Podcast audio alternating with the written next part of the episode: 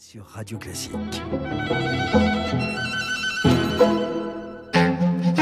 François Geffrier sur Radio Classique. L'heure de retrouver Marc Bourreau et Marcelo Vesfred. Bonjour d'abord Marcelo. Bonjour François. Pour l'info politique, Marcelo du Parisien, bras de fer au sommet de l'État. La Première ministre souhaite un remaniement de grande ampleur, mais le chef de l'État n'est pas de cet avis. Il souhaite juste quelques ajustements techniques. Que se passe-t-il exactement? Oui, il y a une vraie divergence en coulisses. Cela explique d'ailleurs pourquoi ce remaniement, il prend autant de temps et pourquoi il fait l'objet d'une communication un peu tâtonnante, un peu au fil de l'eau. Alors résumons le problème. Elisabeth Borne veut montrer qu'elle a été renforcée, qu'elle est aux manettes, qu'elle fait venir de nouvelles recrues.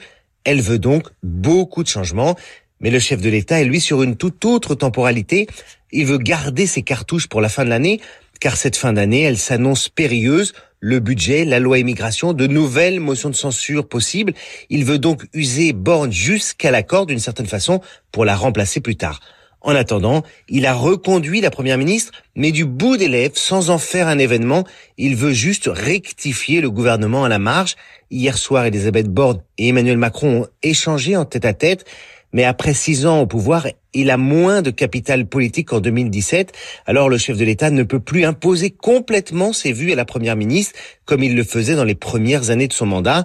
Borne et Macron sont donc condamnés à faire converger leurs visions et leurs intérêts. Résultat, cela prend du temps. Comment vont leurs relations? Pas franchement chaleureuse ni même amicale, et cette reconduction pas très assumée n'est pas de nature à réchauffer l'ambiance entre eux.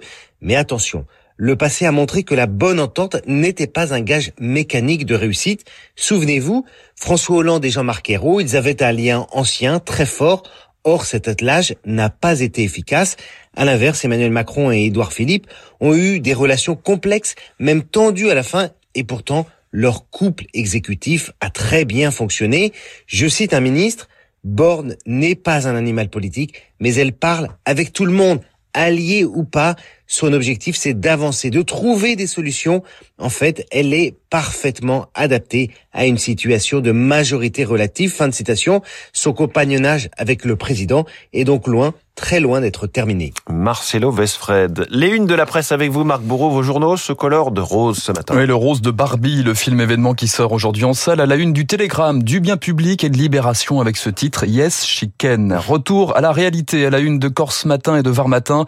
La canicule à l'honneur, accablé de chaleur, résume la Marseillaise. Un été électrique aussi, la hausse des prix de l'énergie à la une des dernières nouvelles d'Alsace et de Ouest France.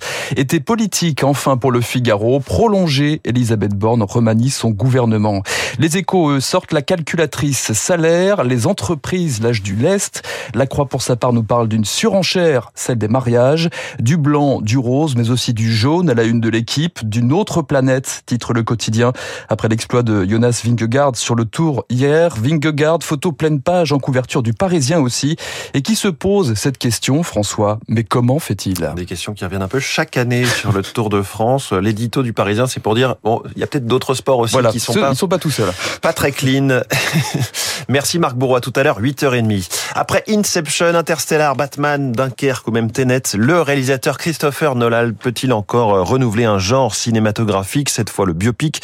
Son dernier film sort aujourd'hui. Oppenheimer raconte le projet Manhattan à travers les yeux du père de la bombe atomique euh, américaine, Robert Oppenheimer. Il a emballé Samuel Blumenfeld qui viendra nous dire pourquoi c'est déjà un grand film. La réforme avait fracturé la société française et nous sommes déjà dix ans après. Le mariage pour tous au programme du journal imprévisible d'Augustin Lefebvre, ce sera à 8h moins le quart. 8h moins 5, le décryptage de